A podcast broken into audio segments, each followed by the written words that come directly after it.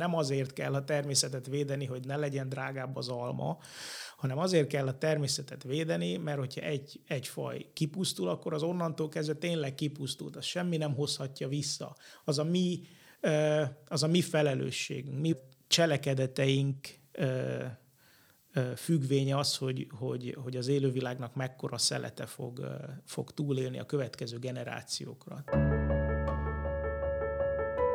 Lételem. A dupla vé dupla vé ef Magyarország zöld podcastje.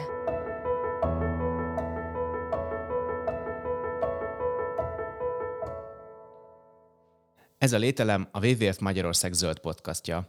A mai adásban arról lesz szó, hogy milyen ütemben tűnnek el a földről különböző fajok, mennyi új fajt találunk még, kik azok, akik ezeket a fajokat megtalálják, és hogy végzik a munkájukat.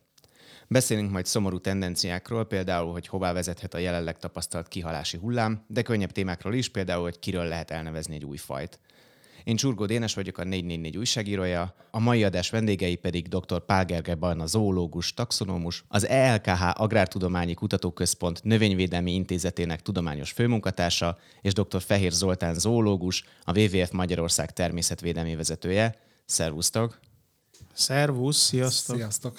Mielőtt belebonyolódunk ezekbe a témákba, amiket itt felsoroltam, hadd kérdezzem meg gyorsan, hogy mit csinál egy taxonómus? Hát erre mind a ketten végül is válaszolhatunk, de hadd kezdjem én. Alapvetően mi a biodiverzitásnak a feltárásán munkálkodunk, aminek az egyik legkézzelfoghatóbb része az, hogy új fajokat fedezünk fel. A másik az az, hogy például ismert fajok esetében például nehéz őket egymástól megkülönböztetni, és ezen dolgozunk, hogy minél könnyebben, minél gördülékenyebben lehessen őket meg, megkülönböztetni. Mondok egy példát.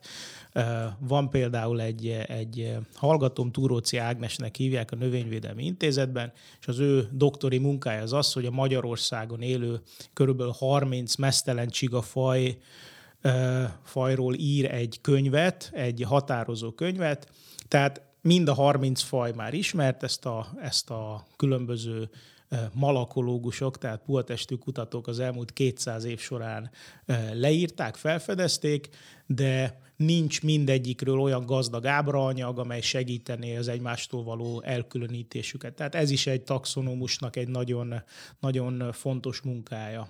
Itt említetted, hogy, a, hogy új fajokat fedeztek föl. Nekem erről, amikor így belegondolok, akkor, akkor önkéntelenül is egy ilyen uh, szafari kalapos uh, angol gentleman jut eszembe a tizenkilencedik század végén, aki a dzsungelben egy kis uh, könyvbe írogatja föl, meg rajzolja le a különböző fajokat. De feltételezem, hogy ez ma már nem így működik. El tudjátok mondani egy kicsit, hogy, hogy hogyan fedezünk most föl, meg írunk le, vagy hát a tudós, tudósok hogyan írnak le új fajokat? Természetesen ezeket az új fajokat, ezeket be kell gyűjteni. Na most vagy az van, hogy ezt mi gyűjtjük be, tehát expedíciókat szervezünk, teszem azt a, elmegyünk a Balkánra, elmegyünk akár Magyarországon is, különböző olyan helyekre, ahol, ahol új fajokat lehet találni, és nyilván a trópusok, A, a trópusi országoknak olyan faunája van, olyan feltáratlan faunája van, ami százasával, vagy akár millió számra adhatja az új fajokat. Tehát vagy az van, hogy elmegyünk oda mi, összegyűjtjük, és akkor utána a laboratóriumban az aprólékos összehasonlító munka alapján fog ez kiderülni, hogy mikor új egy faj, meg mikor nem. Vagy, ami nagyon gyakran előfordul, hogy múzeumi gyűjteményeket látogatunk meg, és akkor az ott a múzeumokban lévő már, már régen begyűjtött példányokat vizsgáljuk meg. Mondok egy példát. Egy olyan fajról derítettük ki például, hogy tudományra új faj, amelyet százötvennyolc évvel ezelőtt, mármint azelőtt, hogy mi ezt leírtuk, százötvennyolc évvel azelőtt gyűjtötték brit kutatók Indiában. Tehát ez ott több mint másfél évszázadon keresztül ott a fiókban csücsült, és azt várta, hogy valaki erre rájöjjön, hogy ez egy, ez egy ismeretlen faj. Tehát ez a, ez a két lehetőség van. Én személy szerint nem utazom sokat, tehát én elsősorban mások által gyűjtött anyagokon dolgozom. Az egyetlen kivétel az, hogy Van ez a francia gyarmat Új Kaledónia, ahol a Párizsi, ahova a Párizsi Múzeum szervez expedíciókat minden évben, és akkor azokra engem meg szoktak hívni, és akkor végülis az az egyetlen hely, ahova én aktívan el szoktam menni gyűjteni. De például egy ilyen esetben, amikor ott volt ez az élőlény, vagy hát ugye a teste egy fiókban több mint száz éven keresztül, mi, hogy, hogy van az, hogy most derül ki róla, hogy ez egy új faj? Ugye a taxonómusok elsősorban revíziókat írnak, ami azt jelenti, hogy, hogy választanak mondjuk egy, egy élőlény csoportot, mondjuk egy nemzetséget, amiben tartozik mondjuk húsz faj, és ezt ától cettig, hogy mondjam, átnézik, meg, megpróbálják megérteni, hogy melyek azok a morfológiai jegyek, amelyek fontosak ahhoz, hogy, hogy felismerjük ezeket a különböző fajokat, és ez alapján, a munka alapján sokszor kiderül, hogy, hogy az elmúlt száz évben, akik nézegették ugyanezeket a csigákat, azok nem vették észre azokat a fontos különbségeket, amelyeket mi észrevettük. Illetve ugye például ebben az esetben, amit előbb említettem, ugye az történt, hogy, hogy gyakorlatilag mindenki az elmúlt száz ötven évben egy-egy fajt írt le. Tehát valaki talált egy... néhány példányt Vietnámban, akkor leírták azt egy vietnámi újfajnak, akkor leírtak egyet Burmából, leírtak egyet Indiából, és akkor nekem volt az a, az a hogy mondjam, kitüntetett szerepem, hogy, hogy én az összeset, az összes egy nemzetségbe tartozó csigát, ugye most ezt talán nem is említettem, tehát itt csigákról van szó. Ezeket, ezeket tüzetesen megvizsgáltam, és akkor rájöttem, hogy melyek azok a, azok a dolgok, amit, amiket kell nézni ezeken a, ezeken a csigaházakon, és akkor kiderült. Tehát egész egyszerűen ezt valahogy korábbi kutatók nem vették észre, hogy miért, azt nem lehet tudni. Nyilván nekem például sokkal jobb mikroszkópjaim is vannak, mint, mint száz évvel ezelőtti kutatóknak. Nem tudom, hogy ennek mennyi szerepe van. Azért azt tegyük hozzá, hogy vannak a világnak olyan részei, ahol a biodiverzitás már elég jól föl van tárva, vagy legalábbis azt gondoljuk róla, vagy azt merjük gondolni, hogy viszonylag jól föl van tárva, és ott nem nagyon számítunk arra, hogy új fajokba futunk, viszont vannak olyan egyrészt földrajzilag területek, másrészt olyan biotópok, mondjuk föld alatti források, vagy barlangok, ahol kimondottan számítani lehet arra, hogy nagy számban kerülnek elő új fajok.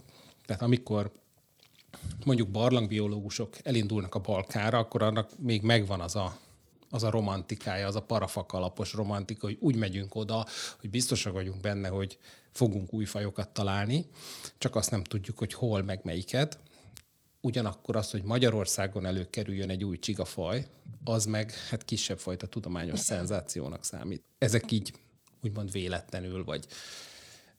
vagy mellékesen, vagy egy nemzeti parki felmérés során kerülnek elő, de ott semmiképpen nem azért ment oda, aki felfedezte az újfajt, hogy újfajt fedezzen fel.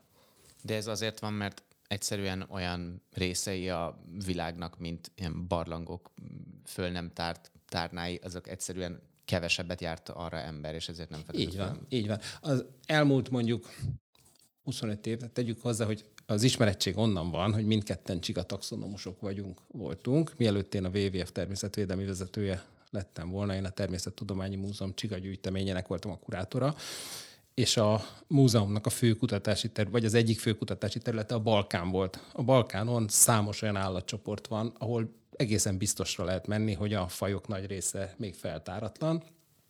Hát egész egyszerűen olyan helyekre kellett menjünk, ahol előttünk még nem járt zoológus. Leginkább Albánia volt ez a terület, amelyik a szocializmus alatt el volt zárva, és ahogy megnyílt előttünk Albánia, ott tucatjával írtuk le onnan az új, fedeztük fel és írtuk le az új fajokat. De ez, bocsánat, csak nekem ez egy ilyen furcsa dolog, hogy felfedezünk dolgokat, miközben nem tudom, nyilván Albániában is így élnek emberek, meg látnak csigákat, tehát hogy ez így, az így, hogy mondjam, az így előfordul, hogy a, a, a kutató fölfedez és leír egy új, új fajt, és akkor azt mondja, nem tudom, az albán sofőr, hogy ja, tudom, ez a, ilyen-olyan csiga, így neveztük gyerekkoromban, vagy ez nem így működik? Hát igen, tehát ez, ez, ez hogy a, a helyi emberek milyen neveken ismernek bizonyos fajokat, illetve a tudományos, tudományos igényű leírása egy fajnak, az két külön dolog. Azt azért el kell mondani, hogy nyilván mi olyan kisméretű gerincteleneket fedezünk fel, amit nyilván a helyi emberek nem vesznek észre, meg egyáltalán nem, nem gondolnak erre valami kuriózumként. Ugye a csiga az, az éti csigánál kezdődik a, az átlag embernek, vagy nem tudom. Tehát nyilván ezekkel a mondjuk egy centi alatti kis csigákkal a helyi, helyi emberek nem foglalkoznak. De ugye itt akkor a kérdésedben benne volt az, hogy, az, hogy egyáltalán mit is jelent egy fajnak a felfedezése és a leírása. Tehát ez úgy néz ki, hogy, hogy amikor a, a nagyon aprólékos összehasonlító munka eredményeképpen mi ö, oda lyukadunk ki, hogy van egy új fajunk, vagy akár egy tucat új fajunk, akkor azt meg kell írni egy, egy kéziratban, amelyet egy szaklaphoz be kell küldenünk.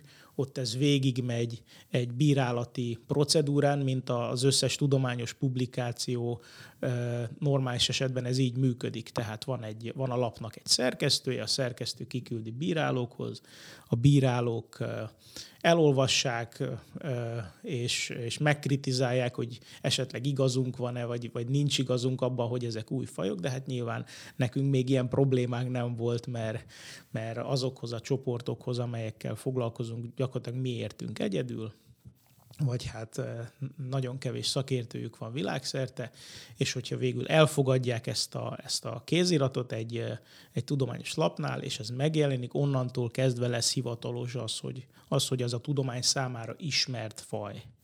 A pillanattól kezdve, hogy van egy neve, és egy hivatalos leírása.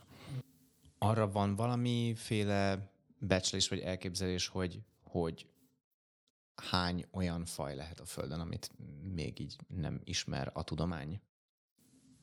Hát ez egy nagyon jó kérdés. Igazából kezdjük azzal, hogy hány fajt ismerünk, már azt sem tudjuk pontosan. Azt lehet tudni, hogy durván másfél millió fajnak van neve.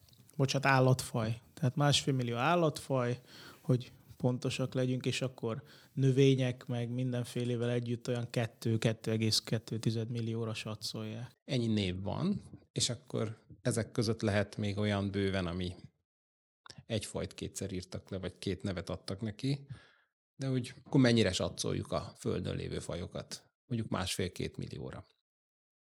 És akkor most jön az a kérdés, hogy jó, de mennyit nem ismerünk ezek közül. A legkonzervatív vabb becslés szerint még körülbelül ugyanennyi ismeretlen faj van, és akik ennél jobban eleresztették a fantáziájukat, ő szerintük nagyjából a fajok egy tizede van leírva. Tehát akkor olyan három és húsz millió közé becslik a Földön élő fajok számát.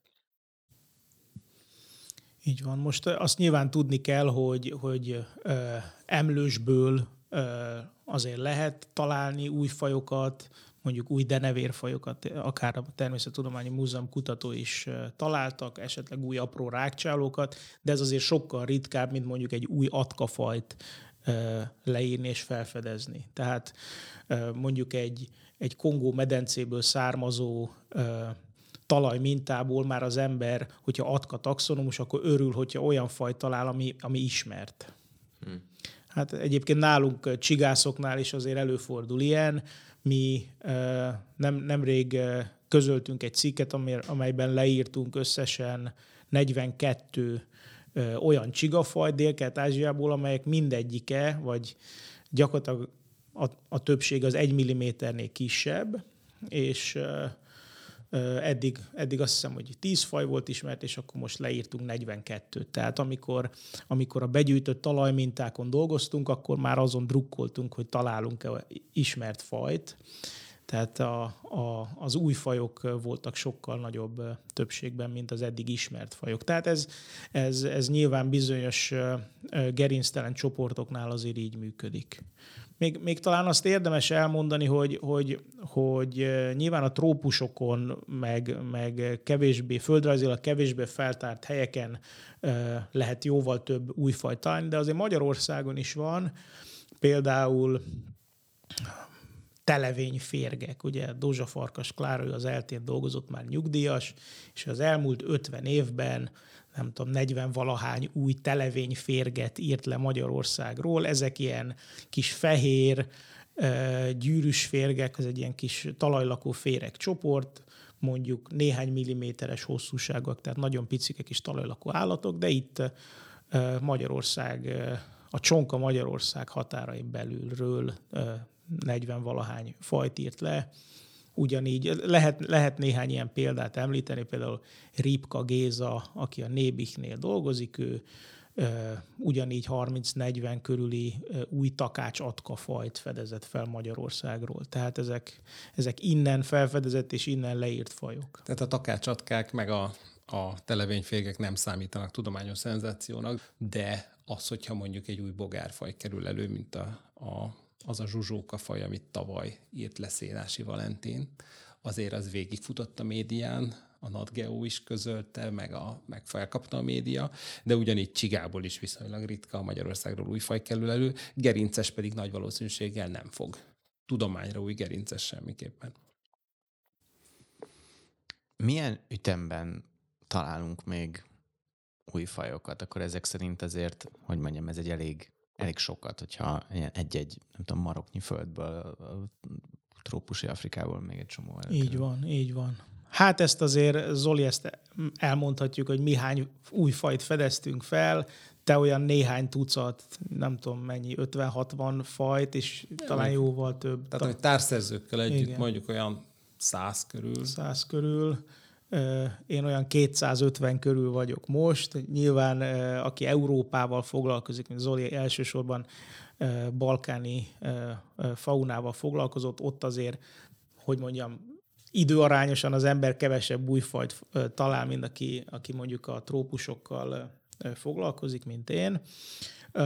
Tehát válaszolva a kérdésre, általában ezt úgy szokták mondani, hogy ilyen tizenhatezer faj per év. Ugye most állatokról van szó, tehát állatfaj, növényekből is azért szoktak leírni, de a növényvilága sokkal jobban ismert. Tehát... És ha belegondolunk abba, hogy konzervatív becslés szerint olyan másfél-két, a kevésbé konzervatív szerint tíz millió leírásra váró új faj van, akkor ki lehet számolni, hogy ilyen ütemben mennyi idő alatt tudnánk ezzel végezni. És azért azt is érdemes hozzátenni, ez egy érdekesség, hogy a, ennek a tizenötezer újonnan leírt állatfajnak nagyjából a felét írják le úgynevezett hivatásos zoológusok, tehát azok, akik úgymond ezért kapják a fizetésüket, tehát egyetemen, múzeumban, kutatóintézetben dolgoznak, a másik felét pedig amatőr taxonomusok írják le, ami itt az amatőr nem a dilettást jelenti, hanem azt, aki mellette balettáncos, növénygenetikus, kamionsofőr orvos, is orvos, van. kamionsofőr, vagy a W W F-nél természetvédelmi vezető. Tehát itt tényleg jelentős az amatőrök, az úgynevezett citizen science-nek a, a szerepe a biodiverzitás megismerésében. Bocsánat, itt azért egy annyi kitételt kell tennem, hogy, hogy ezek a becslések, ahol, ahol erről van szó, hogy mennyi az amatőrök aránya, ott a hallgatókat, meg a nyugdíjasokat is amatőrnek veszik, tehát mondjuk az a taxonomus kutató, aki negyven-ötven évnyi karrier után, tehát mondjuk egy múzeumban dolgozott, elmegy nyugdíjba, és akkor még az, amíg, amíg ő bírja ezt a munkát, még írja le az új fajokat, azt is ilyen, ilyen megközelítésben amatőrnek veszik, illetve a, a, a hallgatókat, még egy pé há dé hallgatót is, tehát azért valószínűleg nem fele-fele az arány, hanem olyan húsz-harminc százalék lehet az, aki... az, aki tényleg olyan amatőr, aki, akinek van egy, van egy normális polgári állása, és, és mondjuk mit tudom, matek tanár, vagy ilyesmi. Jó, tehát akkor úgy fogalmaz, hogy aki nem ezért kapja a fizetést. Így van, így van, így van. Ez lehet, hogy tudományos szempontból egy buta kérdés, de ezek közül a fajok közül, amiket felfedezünk, vagy, vagy felfedeznek a tudósok, vagy még felfedezésre várnak, vannak olyanok, amik úgy új fajok, hogy hogy nemrég alakultak ki. Tehát, hogy így azt akarom megkérdezni, hogy, hogy van-e egy ilyen, tehát, hogy lehetséges-e az, hogy, hogy igazából sose érnénk vég, végére ennek a leírási folyamatnak, mert hogy még zajlik az evolúció, még kialakulnak ö, új, új fajok. Ez, ez jó kérdés. Laikus kérdésnek tűnik, de valójában ez egy nagyon jó kérdés. Ahogyan alakulnak ki a fajok, most is Van, amikor pont benne vagyunk a fajkeletkezés kellős közepébe. Tehát vannak olyan populációk, ahol az egyik populáció különbözik a másiktól, mondjuk morfológiailag, az egyik kicsit zöldebb, az egyik kicsit kisebb, az egyiknek több szőr van a hátán, de ezek még megítélés kérdése, hogy ezek egy fajba tartoznak, ezek már külön alfajok, vagy ezek már a fajkeletkezés melyik stádiumában vannak. Tehát van ilyen. Ö, saját kutatásainkba is belefutottunk nagyon sokszor ilyen kérdésbe, hogy na, akkor látjuk két populáció közt a különbséget, és mit mondjunk rá, ezek fajok, alfajok, vagy pedig morfológiailag különböző populációk. Csak a probléma az, hogy a fajok kihalása sokkal gyorsabb ütemben zajlik, mint az evolúció, tehát az új fajok kialakulása. Tehát jelenleg sokkal több fajt vesztünk el, és ezért a föld biodiverzitása folyamatosan csökken. Uh-huh. Igen, hát nem tudom, ezt, ezt úgy is megközelíthetjük, hogy azért, azért több, mint, mint néhány tízezer év kell ahhoz, hogy, hogy esetleg olyan különbségek legyenek, amit mondjuk faji szinten láthatunk. Tehát, hogyha azt mondjuk, hogy, hogy nekünk az évi tizenhatezer fajjal, hogyha kiszámoljuk, hogy mit tudom én, kell még egy ezer év, akkor valószínűleg ez alatt, az ezer év alatt már nem keletkeznek úgy, úgy új fajok. Nem tudom, ezt, ezt így... Kivéve azokat a különleges eseteket, amikor mondjuk kromoszómaszámváltással alakul ki egy új faj a páfrányoknál, vagy amikor egy csigafaj úgy alakul ki, hogy a tekeredés iránya változik meg egyetlen mutációtól, de ezek inkább ilyen különleges tankönyvi példák, olyan kivételek, amik a, a szabályt erősítik. Uh-huh. De egyébként az evolúció egy annál lassabb folyamat, mint amilyen ütemben pusztítjuk a biodiverzitást jelenleg. Uh-huh. Akkor beszéljünk erről, ami sokkal kevésbé, hogy mondjam, vidám része ennek az adásnak, de hogy, hogy mennyi, mennyi faj tűnik el, és illetve mennyit fenyeget az, hogy, hogy nem sokára el fog tűnni a Földről. De ez egy, megint egy jó kérdés, hogyha elkezdjük arról az oldaláról vizsgálni, hogy hány fajról tudjuk, hogy kipusztult, és mondjuk föltesszük a kérdést egy, egy csapat iskolásnak, akkor biztos, hogy fogják mondani a dodót, a tájékozottabbak esetleg előjönnek a vándorgalambal, előjönnek a tasmán tigrissel. Még a mamut is. Hát mondjuk, talán az embernek a, a kontójára írható. Talán ö, esetleg, aki nagyon-nagyon-nagyon ö, benne van a dolgokban, az akár felhozhatja a bordás homorcsát, amelyik a Nagyvárad melletti Püspökfürdőn élt, és néhány évvel ezelőtt pusztult ki. Ez egy csigafaj volt. De hogyha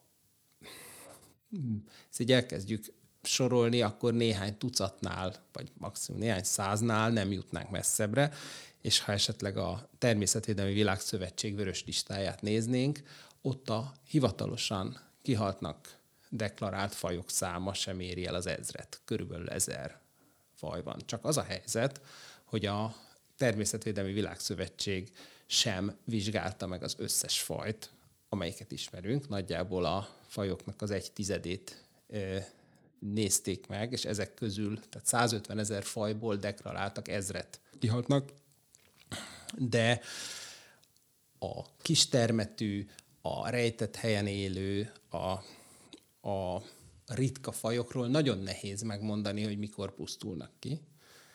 És ráadásul van egy ilyen torzítás is, hogy, hogy a nagy, a látványos, az ismert ö, több csoportokhoz, amikhez több szakértő van, azokat vizsgáltuk, a gerinces fajokat. A, a, az i u cé en vörös listáján a A leggyakoribb csoport a, az ízeltlábúaknak alig az egy százaléka van, még csak kiértékelve. Úgyhogy nagyon valószínű, hogy sokkal, de sokkal több faj pusztult már ki, mint ez a körülbelül ezer.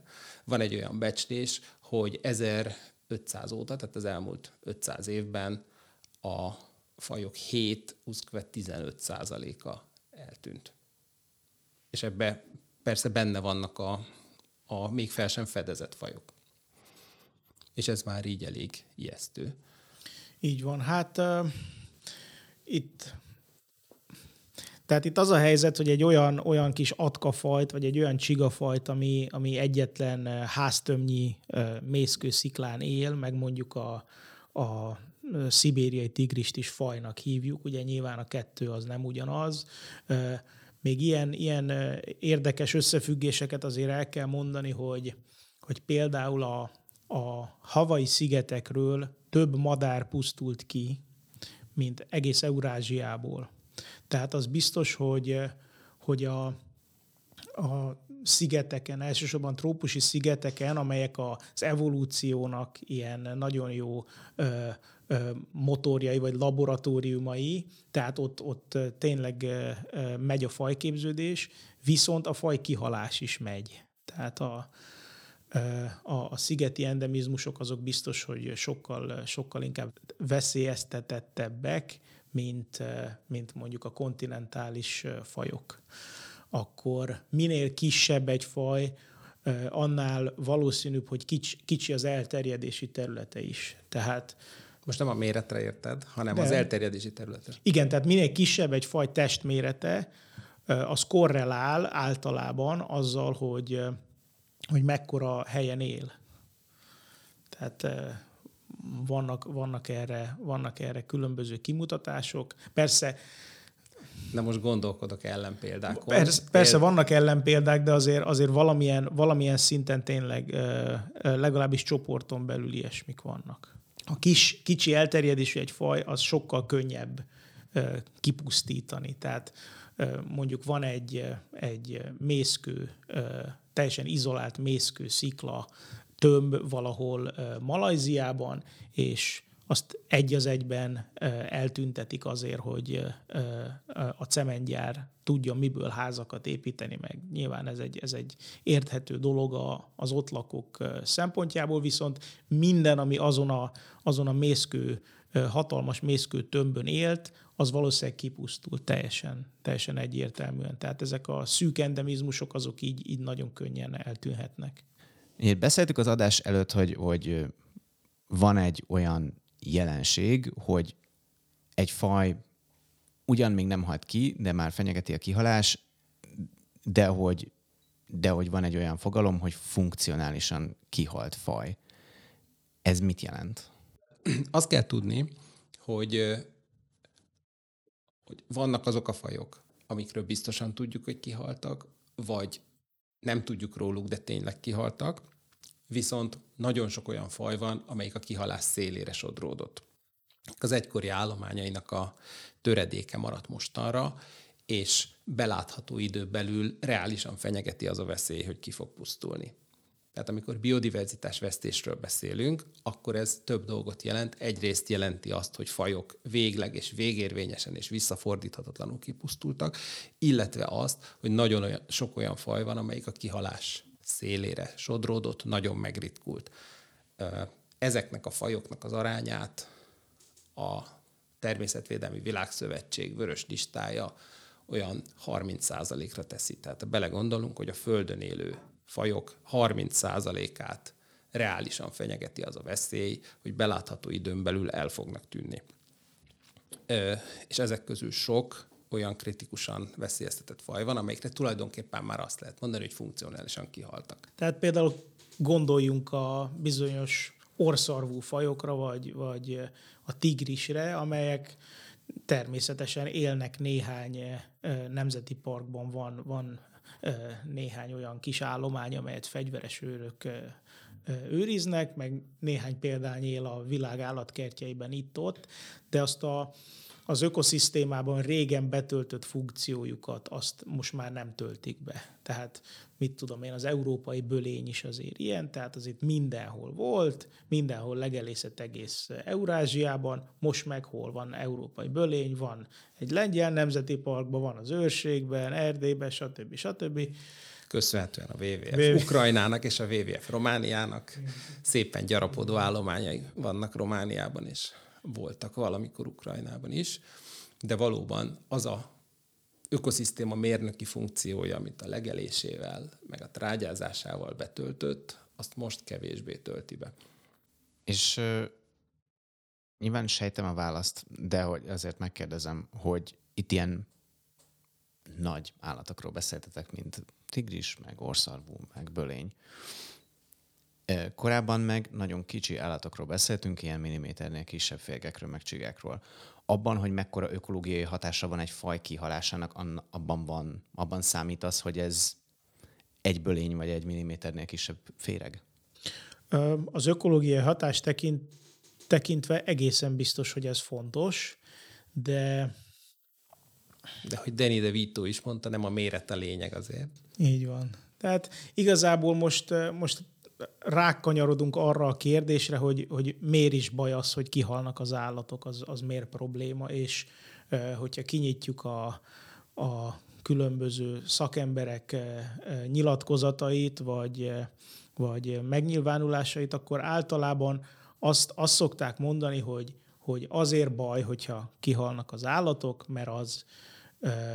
Az, az ökoszisztéma összeomlásához vezethet, és hogy mondjuk emiatt gazdasági kárunk keletkezik nekünk embereknek. Tehát mit tudom én, a, a rovarfajok kihalása, az, annak a vége az lesz, hogy egyre nehezebben fogják a rovarok beporozni az almaültetvényeinket, és akkor sokkal drágább lesz az alma. Tehát ugye erre a gondolatra van ez felfűzve. Igen, ez egy, ez egy látványos példa, amit a az átlagember is megért, ha elpusztulnak a beporzó rovarok, akkor nem lesz akácméz, nem tudsz mit rakni a teádba, ehet cukrot, vagy, vagy valami édesítőt.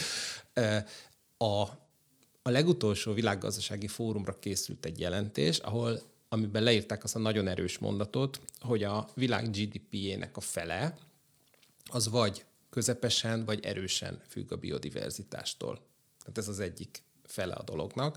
A biodiverzitás vesztésnek már a gazdaság szereplői is rájöttek, hogy, hogy, hogy komoly gazdasági kockázata van.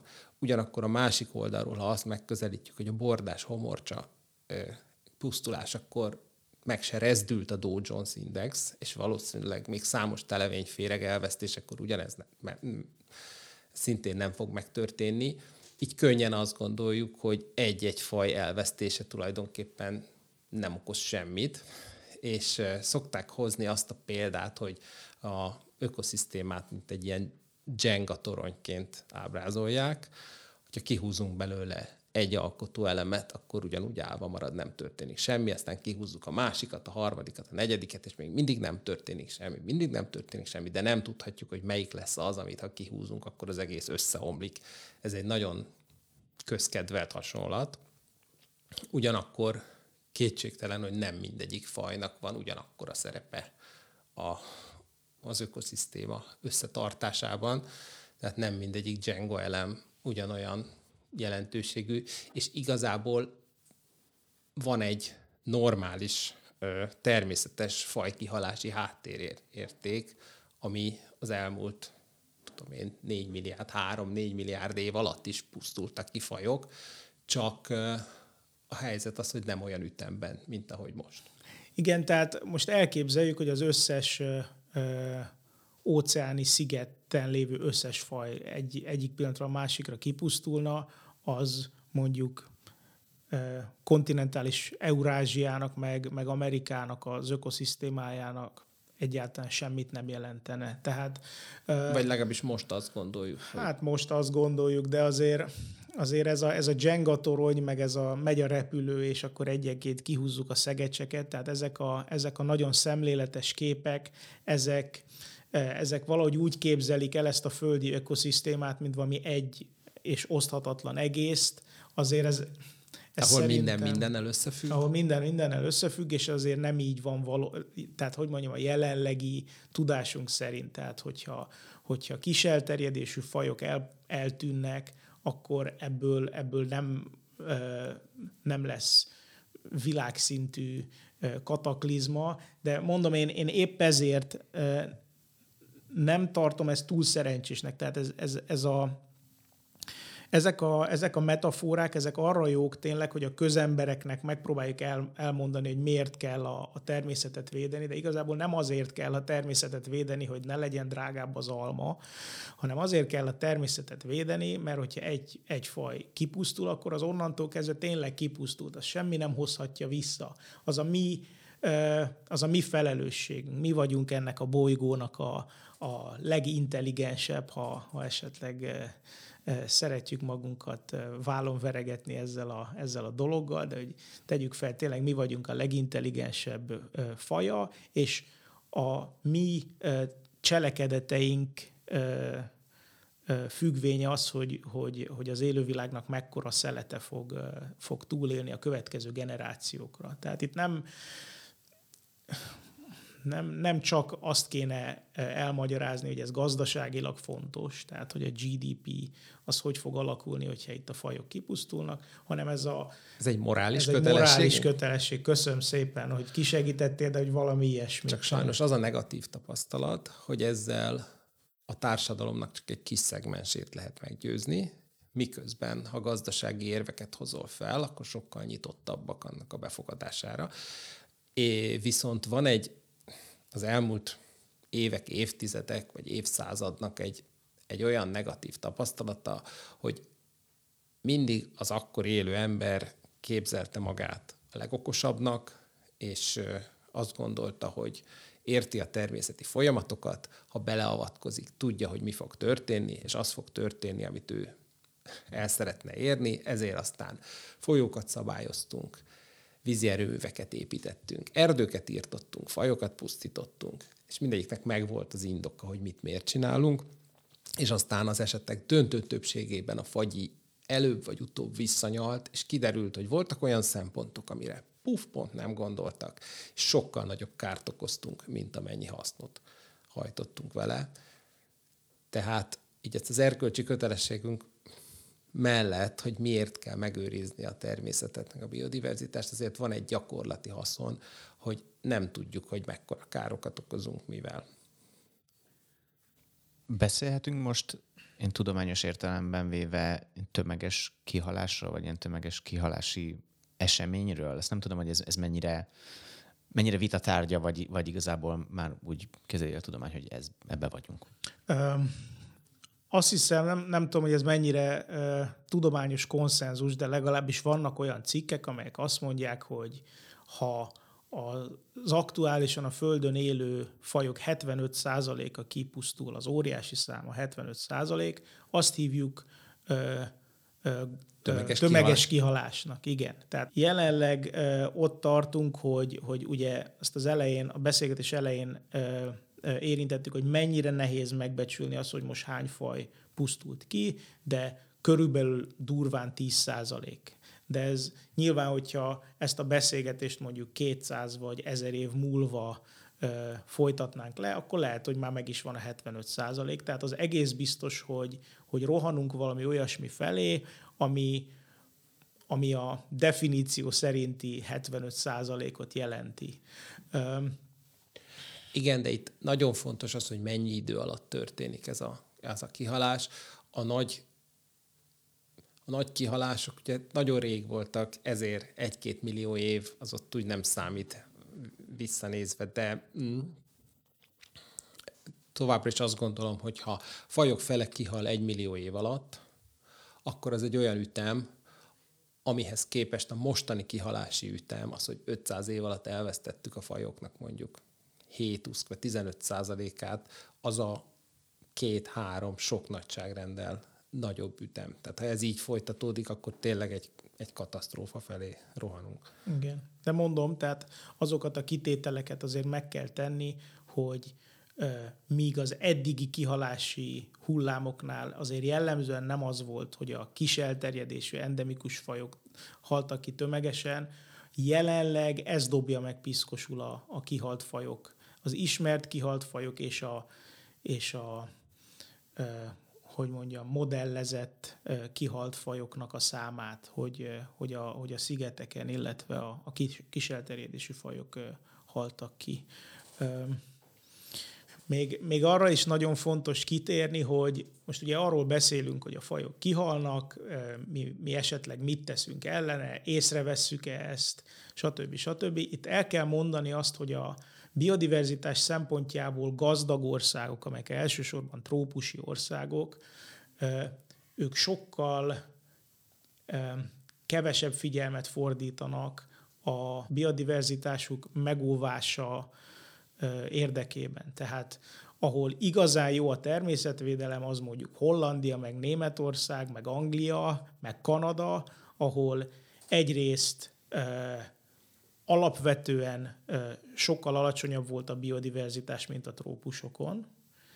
Ugye ennek az az oka, hogy mondjuk a, az angliai állat- és növényvilág az körülbelül tízezer évvel ezelőtt vándorolt oda, és azok az élőlények, azok az állat- és növényfajok, amelyek Angliában természetesen éltek, azoknak a nagy része az egész ö, ö, Eurázsiának legalábbis a nyugati felén élt. Tehát így kell ezt érteni. Egyrészt természetesen ezeknek az országoknak alacsony volt a biodiverzitásuk, másrészt pedig, mivel itt folyamatos emberi jelenlét volt mondjuk az elmúlt kétezer vagy ezer évvel ezelőtt, ezért nyilván tönkre is tettük azt, ami volt. Most. Tehát magyarul akkor addigra lett jó a természetvédelem ezekben az országokban, mire már szinte mindent tönkretettek, és már alig van mit védeni.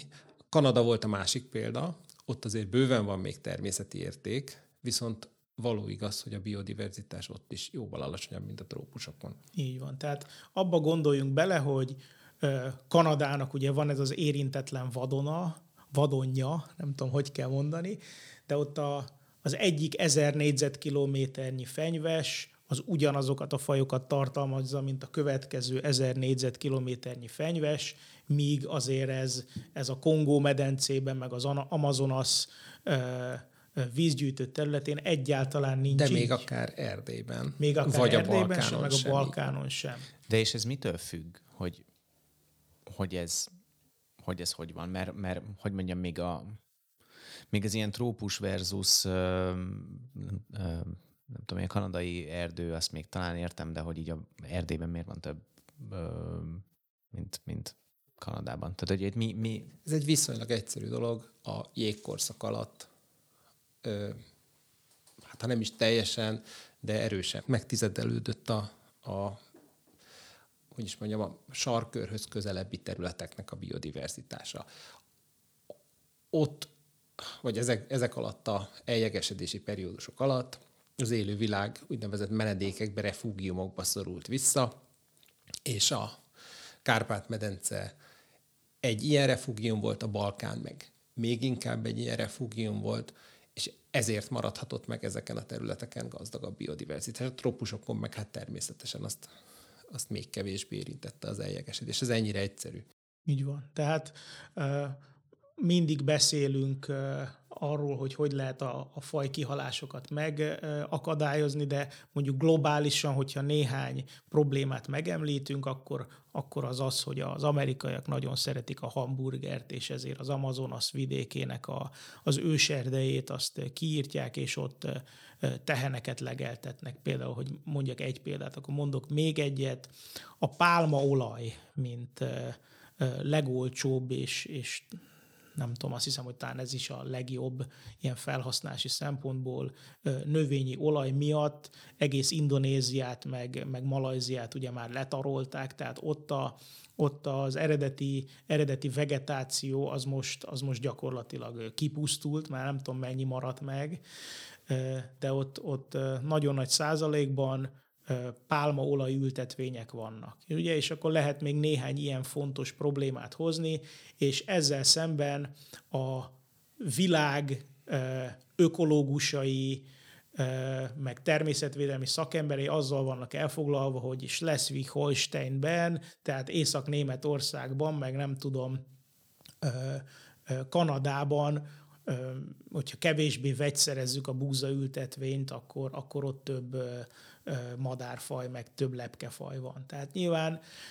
ez is fontos, de, de globálisan tényleg, hogyha a körülbelül tíz millió fajunkat meg akarjuk védeni a Földön, akkor ezek teljesen irreleváns problémák. És mi lenne a javaslatod? Ö, nincs, jav, nincs javaslatom, ezen, ezen valószínűleg nem lehet, egyszerűen ezen nem lehet ö, javítani, ez itt mindenféle ö, gazdasági és egyéb összefüggések vannak, amin, amin egyszerűen nem lehet. Tehát vannak gazdag országok, gazdag országokban ö, alacsony a biodiverzitás, viszont van természetvédelem. A szegény országokban, ahol nagy a biodiverzitás, ott nincs természetvédelem, és én megmondom őszintén, én ugye nem vagyok természetvédelmi szakember, én ebből nem látok kiutat. És vannak közepesen gazdag országok, közepesen gazdag biodiverzitással, mint mondjuk Magyarország. Az a szerencse, hogy a dupla vé dupla vé ef Magyarország Magyarország területén dolgozik, hazai projektjeink vannak, úgyhogy igazából ezzel a dilemmával nem is kell szembesülnünk, hogy mit kezdjünk a Kongó-medencével, mert mi nem foglalkozunk a Kongó-medencével, mi hazai problémákra koncentrálunk. De jó hír az, hogy még nálunk igenis vannak védendő értékek. Most már lassan így a podcast végére érve azt hadd kérdezzem meg, hogy, hogy itt beszéltünk arról, hogy milyen, hogy fontos a természet és a biodiverzitás védelme, abban, hogy, és hogy ez, és hogy ez nem egy, hogy mondjam, nem, társadalmilag nem egy nagyon hatékony munka jelenleg, meg úgy általában, abban, hogy hány ember foglalkozik azzal, amivel Barna te foglalkozol, hogy leír fajokat. Ennek, ennek mi a szerepe a természetvédelmi munkában, meg a biodiverzitás védelmében?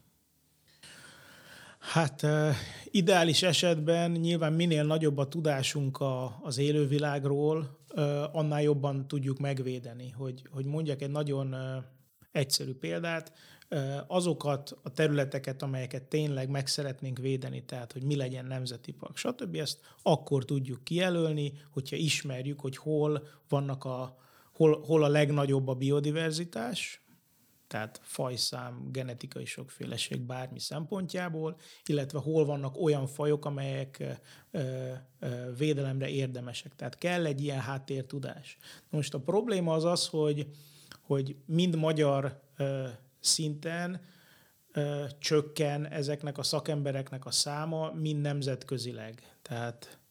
Ö, azt, azt el lehet mondani, hogy a jelenleg ismert mondjuk másfél millió állatfaj körülbelül hetven százalékának nincs kutatója. Tehát ugye ezeket az elmúlt kétszázötven évben leírták a taxonomusok, és körülbelül hetven százalékukhoz jelenleg nem ért senki. És mi a helyzet Magyarországon? Mi a helyzet Magyarországon? Magyarországon csináltunk egy kutatást ö, azzal kapcsolatban, hogy hány faj él, ö, és hogy ezzel a bizonyos számú fajjal hányan foglalkoznak, és az ismert fajok mekkora százalékához van szakember, illetve mekkora százalékához nincs. Na most körülbelül harminchat ezer állatfaj ismert Magyarországon, ez nem tudom, talán azért meglepően nagy szám, tehát harminchat ezer állatfaj, hogy más nem mondjak, ebből hártyás szárnyú, tehát különböző darázs, méh, stb. az, az olyan kilencezer faj, bogára az azt hiszem hatezer-ötszáz, két szárnyú, tehát légy, meg szúnyog az, az ilyen ötezer-hatszáz, tehát ezek a, ezek a legnagyobb csoportok, és gerinces az ötszáz valahány, tehát az tényleg az, a kis töredéke ennek. Tehát még egyszer, ugye harminchat ezer fajunk van, és ennek kb. negyven százalékához jelenleg nincs szakemberünk. Tehát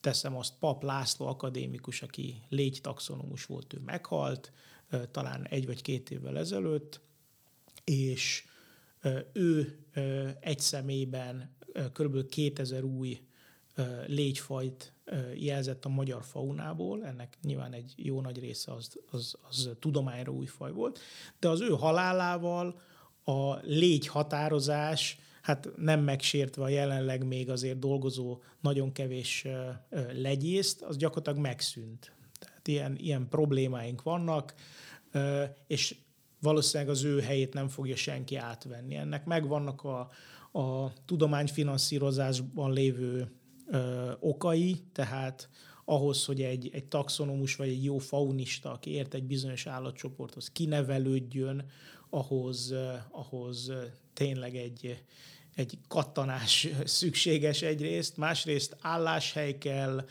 ö, olyan források, meg olyan munkahely, amely, amely ezt hagyja. Hát Magyarországon ez, ezek gyakorlatilag egyre, egyre csökkenő mértékben vannak elérhetőek, és ez nyilván globálisan is így van, hát ez sovány igaz. És akkor vannak azok a csoportok, amiknek van egy vagy két szakértője, akik inkább közelebb vannak a nyugdíjhoz, mint a pé há déhoz. Ez mennyi is? Hát ez is körülbelül egy, egy, egy még egy... Egy harmad. Har, igen, tehát ugye negyven százalék, a fajok negyven százaléka senki nem ért, következő olyan harmincöt százalékhoz egy-két ö, szakértő, és háromnál több ö, szakértő, aki meg tudja határozni a fajokat, az a magyar fauna körülbelül egy negyedéhez áll rendelkezésre. És még azt lehet mondani, hogy még a három szakértőt sem lehet soknak nevezni.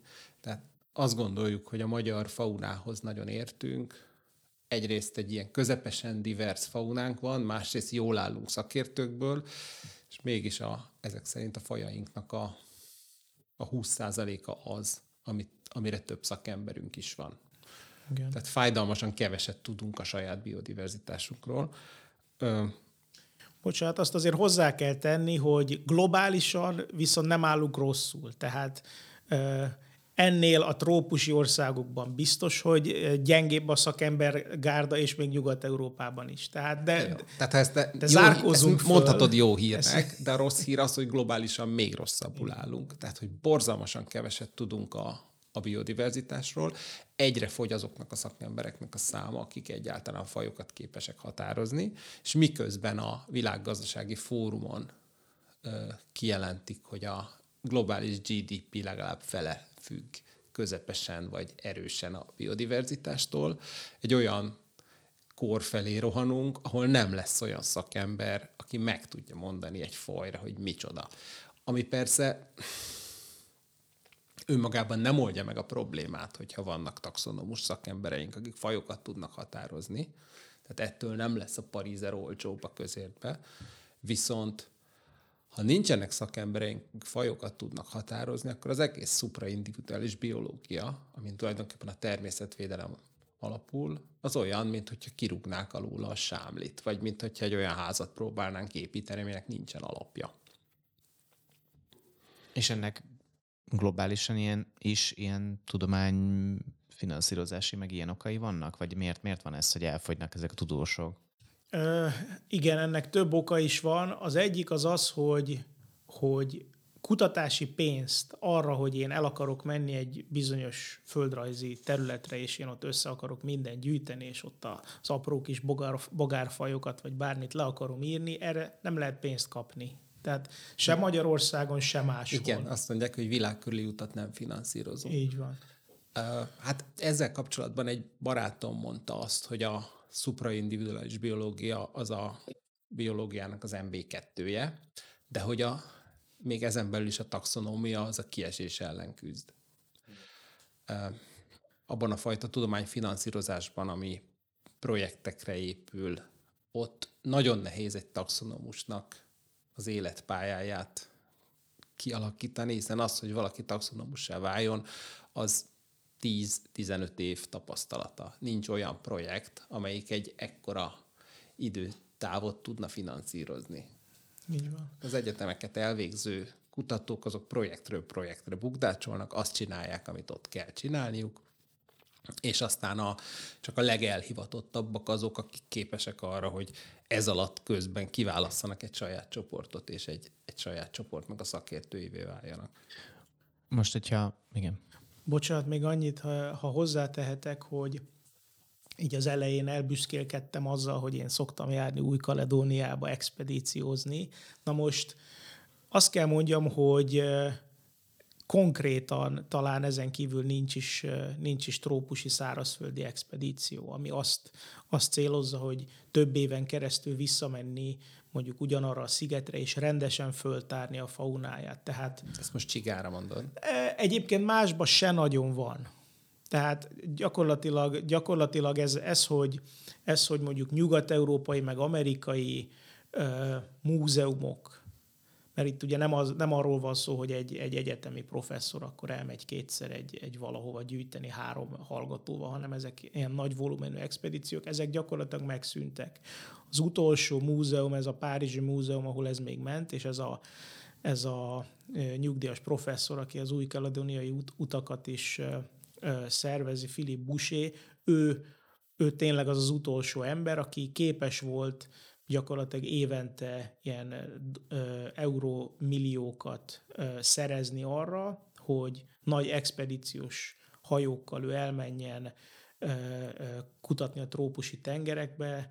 Mondjuk képzeljük el, hogy, hogy egy-egy olyan kutatóhajó, ami, amin van mondjuk kétszáz pé há dé-val rendelkező kutató, és az három hónapon keresztül ott gyűjt a, a Csendes-óceán vidékében. Tehát ilyen volumenű expedíciókat csinált ő, és, és ezek gyakorlatilag megszűntek, ugye azok, azok miatt, az okok miatt, amik, amikről szó volt. És érdekes módon például az Északi-tenger, amelynek... amelynek a biodiverzitása sokkal szegényebb, ott körülbelül van negyven országnak biodiverzitás projektje. Tehát ezek is ilyen, ilyen globális egyenlőtlenségek, hogy ami, ami geopolitikailag fontosabb, oda mennek kutatni a biológusok, nem pedig oda, ahol, ahol sok a faj. Tehát minden mindennel összefügg. És így az adás végére érve még hadd kérdezzem meg azt, ami, amit már ugye a felvezetőben is ö, utaltam rá, hogy azért a, hogy mondjam, leginkább úgy szoktak ezek az újfaj felfedezések, vagy részben úgy szoktak ezek az újfaj felfedezések bekerülni a sajtóba, hogy valami jópofa neve van ennek az új állatnak, vagy élőlénynek, most be, pár hete, vagy mostanában volt a hírekben, hogy egy gombafajt elnevezte Keanu Reevesről, és akkor meg lehetett erről kérdezni, a vörös szőnyegen, stb. stb. Mik, mik ennek a ennek az elnevezésnek a szabályai, vagy mi ennek a módszere, hogyha, hogyha egy, fölfedezel egy csigát, akkor hogyan ad az ember nevet annak az élőlénynek? Hát van ennek egy szabályrendszere, ami gyakorlatilag mindent megenged, annyi, a, annyi az egyetlen kitétel, hogy az egy szó legyen. Legalább két karakterből álljon. Igen, nem például... lehet benne szám, kötőjel, különleges karakter. Tehát például azt, hogy dupla vé vé ef, azt nem lehetne fajnévként adni, mert az nem egy szó, de ha összekötjük már valami... De lehet, uh, akronímot is lehet adni. Igen, de, de, de, de hogy mondjam, kimondható szónak kell lenni, ez benne van a, ez benne van a kódban. Uh, mit tudom én, a, igen, van a Biodiversity Heritage Library nevű uh, weboldal, ahol, ahol egy csomó ezerkilencszázhúsz előtti szakirodalom fent van. Én elneveztem róluk egyszer egy fajt, és annak az lett a neve, hogy Biheli. Tehát, hogy lett egy, ilyen, egy olyan akroném, ami gyakorlatilag egy, egy, egy szóként működik. Jó, most betetted a bogarat a fülembe. Valahogy...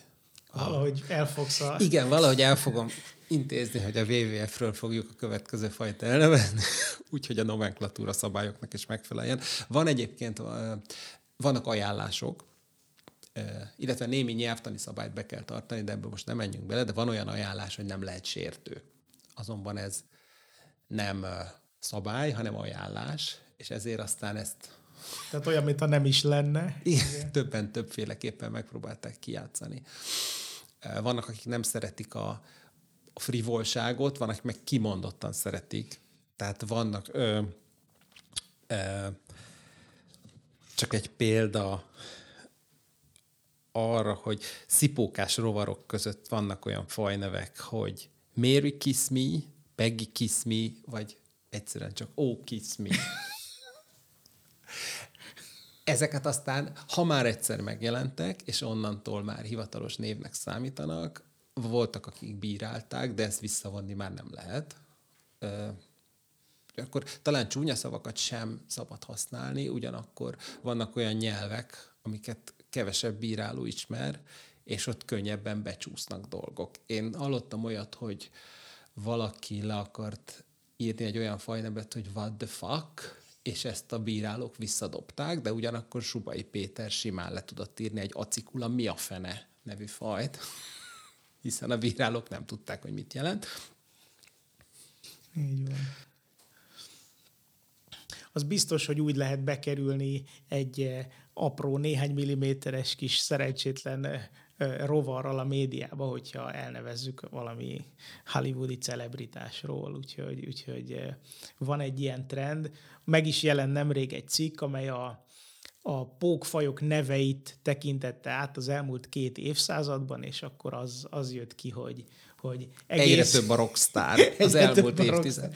Igen, tehát eddig, hogy hogy néz ki, hol él, általában ezek dominálták, illetve hogy ki gyűjtötte, ugye sokszor a gyűjtőről nevezik el, de az elmúlt húsz évben tényleg a mindenféle zenészek meg színészekről neveztek el pókfajokat. Akkor hadd zárjak két cukisággal, két múzeumi ex-kollégámnak a, a fajaival. Az egyik egy fürkészdarázs, amit Vals Zoltán írt le, és potrohának, meg a potrok nyelének a színezete őt nagyon emlékeztette Cruella de Vilre.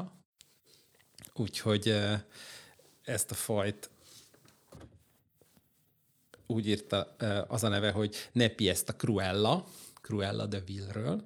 A másik pedig Murányi Dávid barátunknak egy álkérésze.